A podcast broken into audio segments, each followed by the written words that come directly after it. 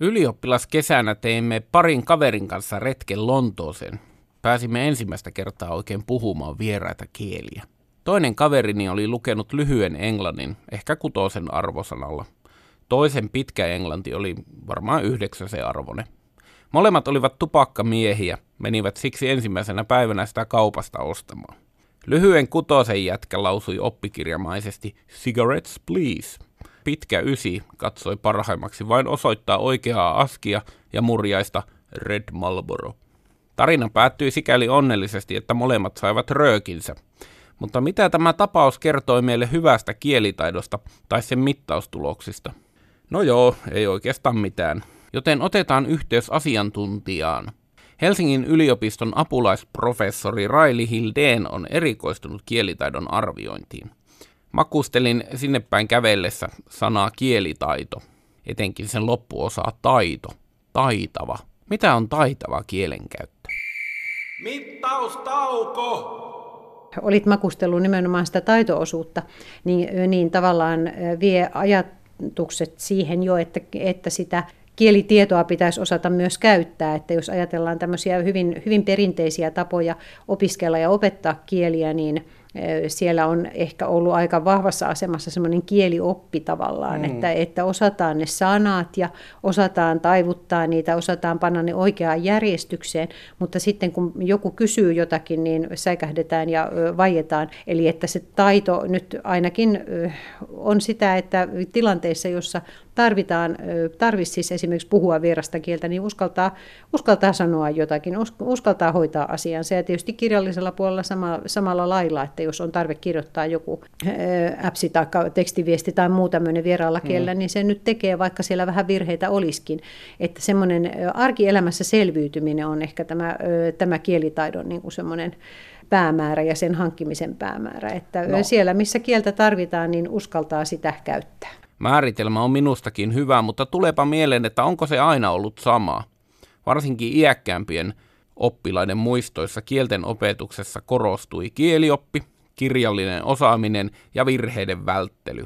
Kaikenlainen oikea oppisuus. Ja äkikseltään voisi kuvitella, että noilla menetelmillä ei varsinaisesti ole parannettu oppilaiden kykyä viestiä vieraalla kielellä.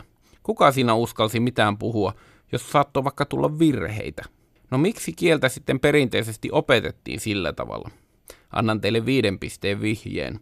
Non scolae, sed vitae discimus. Kielten semmoinen niin kuin historiallinen kuningaslähtökohtahan on toi latina. Ja, sitten, ja nämä mallit siitä, että kieltä opetetaan niin kuin kielimuotona, pitää osata kääntää tunteen muodot, osata taivuttaa sanoja ja tämmöiset hyvin tarkat kielioppisäännöt, niin nehän oikeastaan tulee sieltä latinasta. Niin. Et sitä aikanaan, kun vaikka se Rooman valtakunta siellä jo, jo hajoili ajat sitten, niin se latina jäi niin kuin tämmöiseksi ihanteen ja sivistyksen kieleksi ja, ja tavaksi osoittaa sivistyneisyyttään ja sellaisena sitä opetettiin ihan viime vuosisadalle saakka.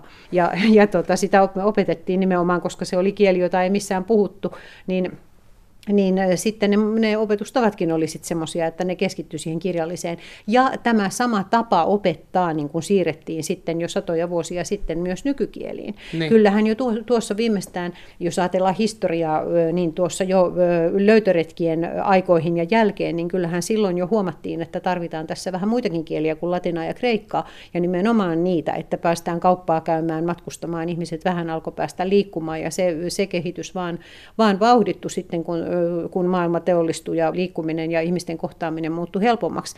Mutta edelleen sitten se niin kuin semmoinen niin sanottu kielioppikäännösmenetelmä, joka tuli sieltä latinan koulusta, niin se oli hyvin, hyvin sitkeästi, piti, piti asemansa ja pitää se sitä vieläkin. Se on tietyllä tavalla opettajalle aika helppo helppo, että niin. on materiaalit, joissa on tehtäviä, tehdään tuosta tehtävä yksi ja kaksi ja kolme, ja se on sitten siinä tunti on pidetty, ja lapset teki läksynsä, ja ne teki ne samat tehtävät, ja ajatteli, mm. että no nyt tämä on hoidossa tämä homma.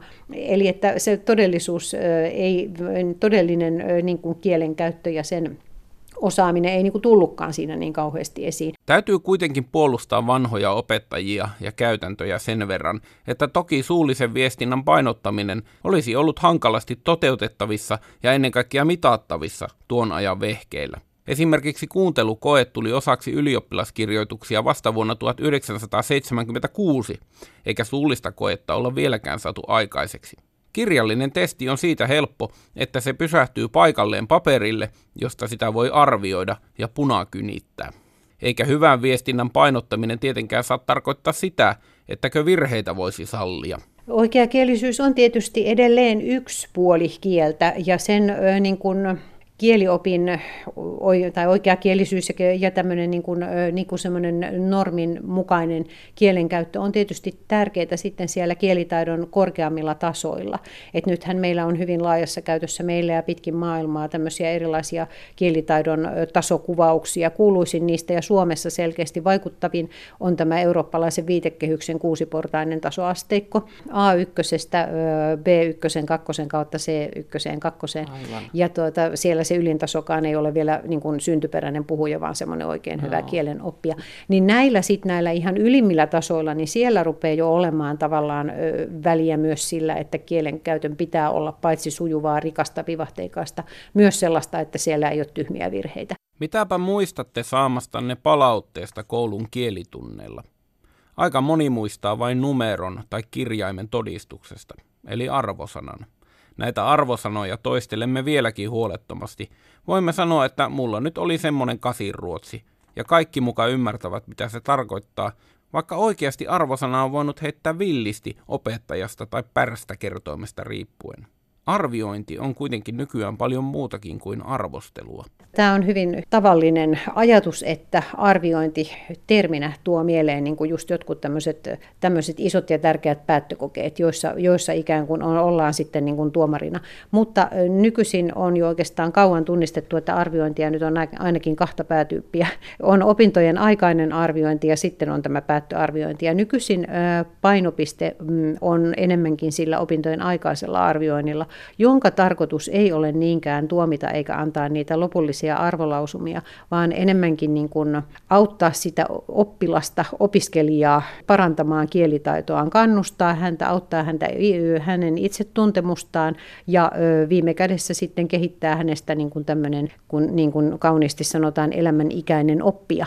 Onko itsearviointi muuten tullut mukaan? Sitten? On, sekin on ollut kyllä mm, kelkassa jo aika kauan. Jos ajattelee sitä opiskelun aikaista arviointia, niin sehän on just tämmöistä niin palautetta, jota voi antaa opettaja voi antaa, mm. tai sitten voi antaa kaveri, tai sitten voi antaa itselleen. Ja sitä on tämä itsearviointi kun siis perinteisesti silloin ikään kuin vanhan ajan koulun aikaan, niin sehän oli oikeastaan, opettaja oli se ainoa palautteen lähde, varsinkin siellä niissä, niissä isommissa arvioineissa kokeissa, niin mä itsekin olen ollut opettaja 30 vuotta, niin oli hyvin tavallinen tilanne, että oppilas saattoi tulla kysymään vaikka kokeen jälkeen, että miksi sä mulle tämmöisen numeron annoit, mm. ilman että hän ollenkaan tajusi, että siinä su- sillä suorituksella oli jotain tekoa ehkä sen numeron kanssa, tai sillä, mitä hän on tehnyt ennen sitä suoritusta tai varsinkin jättänyt tekemättä, koska ei ne yleensä niistä hyvistä suorituksista tullut, tullut kommentoimaan.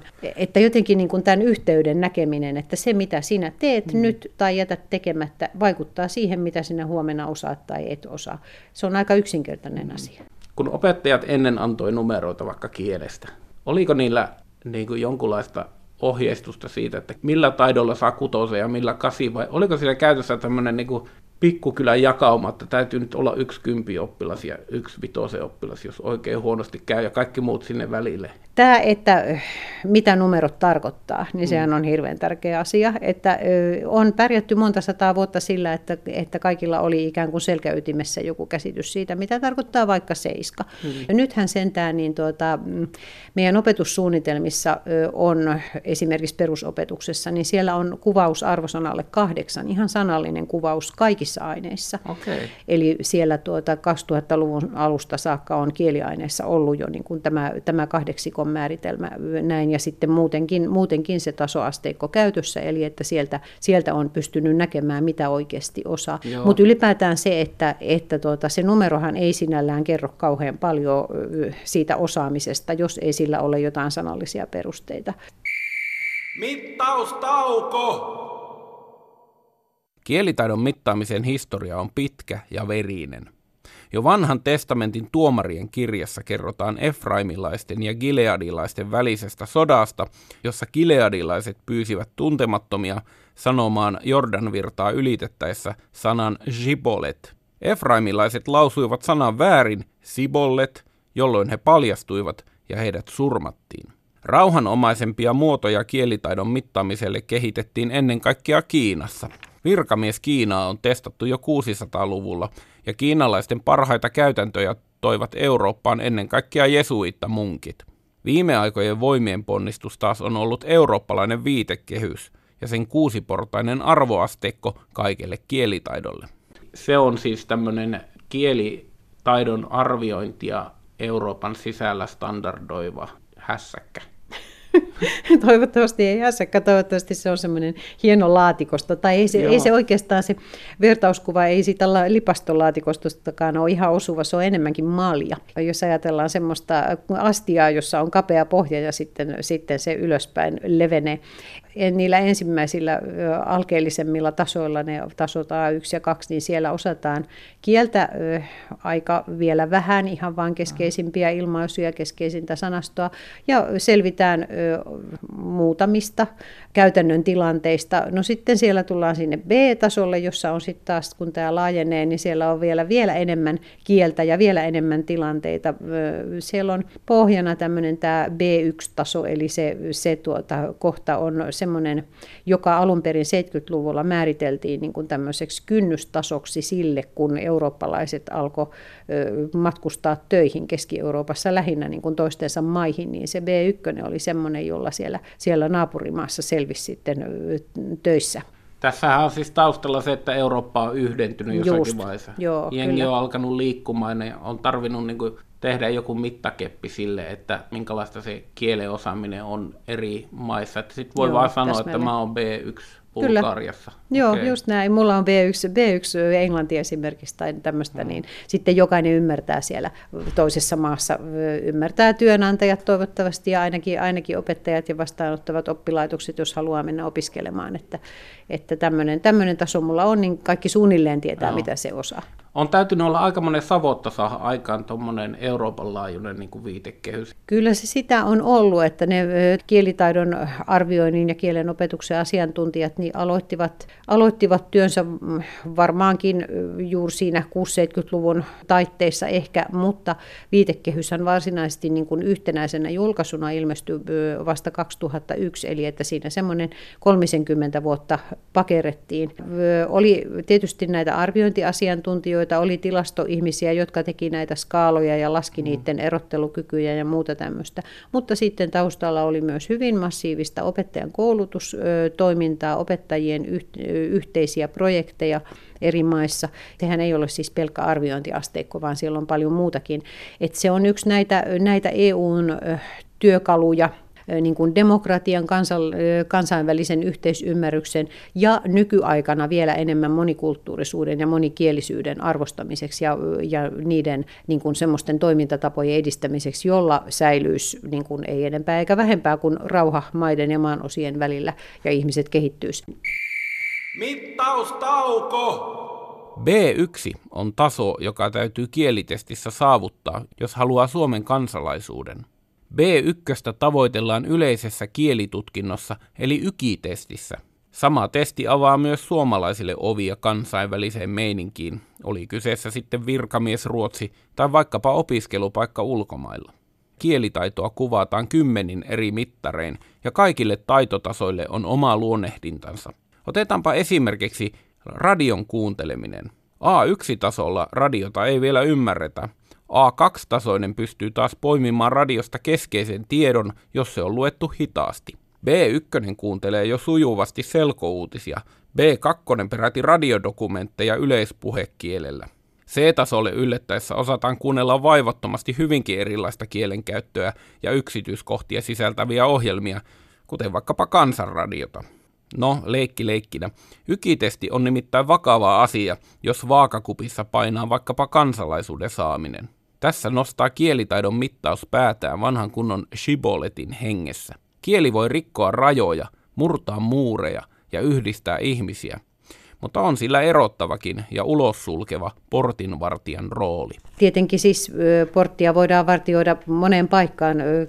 Korkeakoulututkinnoissa vartioidaan sitä porttia ja sitten kansallisuuden saamisessa sitä, sitä puolta, että oikeastaan hyvin monilla näillä suurilla ja tärkeillä kokeilla oli kielissä tai muualla, niin on tämmöisiä portinvartijatyyppisiä mm. käyttötarkoituksia, mutta siinä on vaan, että se vaatii sitten niiltä laatioilta entistä huolellisempaa harkintaa ja, ja toimeenpanijoilta myös, että, että juuri näiden taustalla olevien arvojen, että mm. mitä ikään kuin halutaan ja miten voidaan varmistua siitä, että, että se koe sitten, kun erottelee, niin tekee sen nimenomaan sen, sen kielitaidon perusteella eikä minkään muun. Vaikka testillä olisi niin puutteitakin, niin se on kuitenkin niin paras mahdollinen. Ja siis voi ajatella tilanteen, että sitä testiä ei vaikka olisi, niin sitten niin kuin sitä kyllä varmaan kaivattaisiin. Kyllä, koska siinä on ihan se myös, että nämä portinvartija-arvioinnit, eihän ne siellä kenenkään kiusaksi ole missään, vaan on sitä varten, mm. että ne, niillä varmistetaan pärjääkö se henkilö siinä, siinä paikassa, mihin se on, minkä portista se on menossa. Silloin, jos, jos sitä kielitaitoa ei riittävästi ole, ei pysty toimimaan suomalaisessa yhteiskunnassa. Mm. Ja sitten oikeastaan ihan sama ilmiö on näitä, koskee näitä niin sanottuja armovitosia tuolla koulun puolella. Aivan. Eli että, että vaikka tavallaan, jos on aika lyhytnäköistä hyvän tahtoisuutta antaa esimerkiksi armovitonen, jos se tarkoittaa sitä, että kaveri ei pääse muualle kuin rannalle kävelemään sitten sillä osaamisella. Mm-hmm. Eli että se on, on kysymys myös tietyllä tavalla yhteiskuntavastuusta, vastuusta, että on joku tietty raja, jolla sitten voidaan ajatella, että sillä sitten pärjää. Ja mä voin hyvin kuvitella, että esimerkiksi vieraat kielet, niin on varmasti ollut tämmöinen armovitosten paja, koska me olemme kuitenkin kielenopettajakin on vain ihminen. Ja, mm. Olisiko se vähän semmoinen pienemmän riesan tie ollut siinä tilanteessa päästä se kaveri läpi?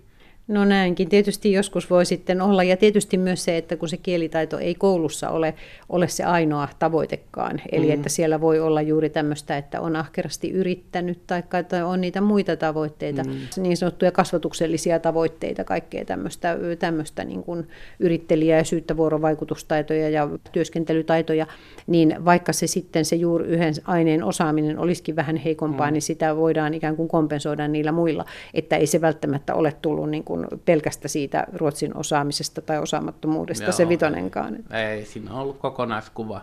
Viitekehyksen kaltaiset standardoidut jutut ei ota sitten ei. tämmöisiä tilannekohtaisuuksia ei. huomioon. Niin. Toivottavasti hyvä sydämisillä opettajilla on vielä liikkumavaraa tuolla maailman kouluissa. Paha sydämiset voivat katsoa sitten viitekehystä. No ehkä ei se ihan näinkään ole se, se on, mikä olisi hyvä ehkä, että tiedettäisiin niin kuin mikä, mitä ikään kuin kouluarvosana tai, tai mikä tahansa arvolausuma on syönyt niin sanotusti. Aivan. Eli että mikä osuus siellä on sitä osaamista ja mikä tulee jostakin muualta. Niin Läpinäkyvyys. Läpinäkyvyys, kyllä.